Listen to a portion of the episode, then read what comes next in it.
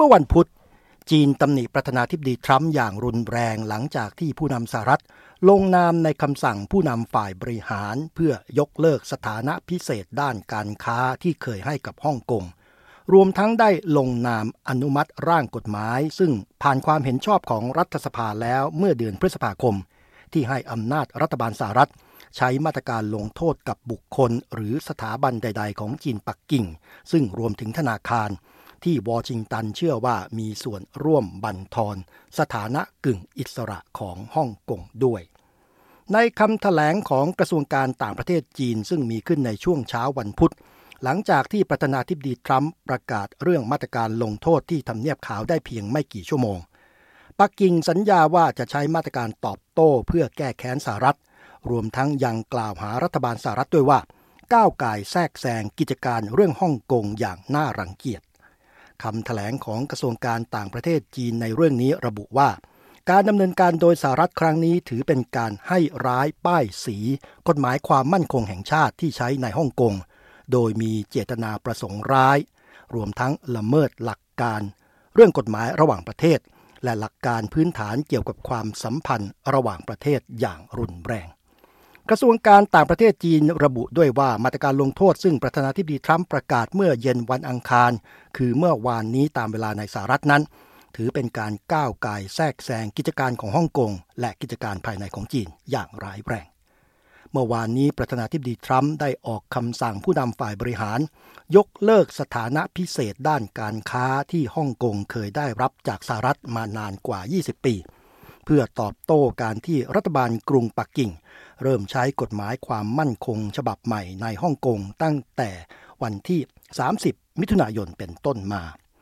โดยคำสั่งผู้นำฝ่ายบริหารเกี่ยวกับฮ่องกงนี้ยังระบุให้มีการใช้มาตรการลงโทษ ต่อเจ้าหน้าที่ของจีน ผู้มีส่วนเกี่ยวข้องกับการละเมิดสิทธิมนุษยชน และการบั่นทอน กระบวนการประชาธิปไตยหรือการจำกัดเสรีภาพของสื่อมวลชนในฮ่องกงด้วย ในส่วนของกฎหมายฉบับใหม่ ซึ่งให้อำนาจรัฐบาลสหรัฐ ใช้มาตรการลงโทษต่อบุคคล หรือสถาบันอื่น ๆ ของจีน ที่สหรัฐเห็นว่ามีส่วนบ่อนทำลายสถานะการปกครองตนเองอย่างอิสระของฮ่องกงนั้น รัฐสภาสหรัฐได้เคยผ่านร่างกฎหมายลักษณะนี้มาก่อนแล้ว แต่รัฐบาลสหรัฐเองได้ชะลอการบังคับใช้ ด้วยเหตุผลข้อพิจารณาด้านนโยบายอื่น ๆ ซึ่งรวมถึงเรื่อง ผลกระทบต่อข้อตกลงด้านการค้าระหว่างสหรัฐกับจีนด้วย อย่างไรก็ตามเป็นที่คาดได้นะครับว่าหากวอชิงตันประกาศมาตรการลงโทษที่เฉพาะเจาะจงใด ๆ ต่อเจ้าหน้าที่หรือสถาบันต่างๆ ของจีนปักกิ่งโดยเฉพาะ ก็เชื่อได้ว่าปักกิ่งจะตอบโต้ในลักษณะเดียวกัน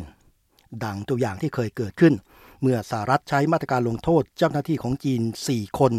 ผู้เกี่ยวข้องกับการปราบปรามชาวมุสลิมอุยกูในมณฑลซินเจียง ซึ่งในครั้งนั้นปักกิ่งก็ตอบโต้ในทำนองเดียวกัน ด้วยการสั่งห้ามการเดินทางและใช้มาตรการลงโทษ ต่อสมาชิกของพรรคริพับริกันในรัฐสภาสหรัฐหลายคนเช่นกัน อย่างไรก็ตามในเรื่องที่เกี่ยวกับฮ่องกงซึ่งสหรัฐประกาศยกเลิกการให้สถานะพิเศษด้านการค้านั้น ผลโดยตรงที่เห็นได้ในขณะนี้ก็คือ ผู้ถือหนังสือเดินทางของฮ่องกง จะเสียสิทธิพิเศษบางอย่างที่เคยได้จากสหรัฐ แต่ประธานาธิบดีทรัมป์ยังไม่ได้ให้รายละเอียดที่ชัดเจนว่าคำสั่งผู้นำฝ่ายบริหารที่ว่านี้จะมีผลต่อเรื่องภาษีนำเข้า สินค้าจากฮ่องกงรวมทั้งสถานะการเป็นศูนย์กลางด้านการค้าและการเงินของฮ่องกงอย่างไร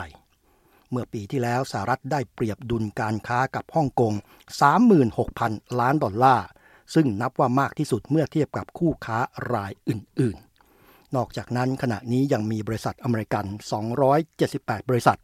ซึ่งมีสำนักงานระดับภูมิภาคอยู่ที่ฮ่องกง และมีธุรกิจอเมริกันอีก 457 บริษัท ที่มีสำนักงานสาขาอยู่บนเกาะฮ่องกงด้วยครับ ผมจะเบิญตันสมบุญ VOA วอชิงตัน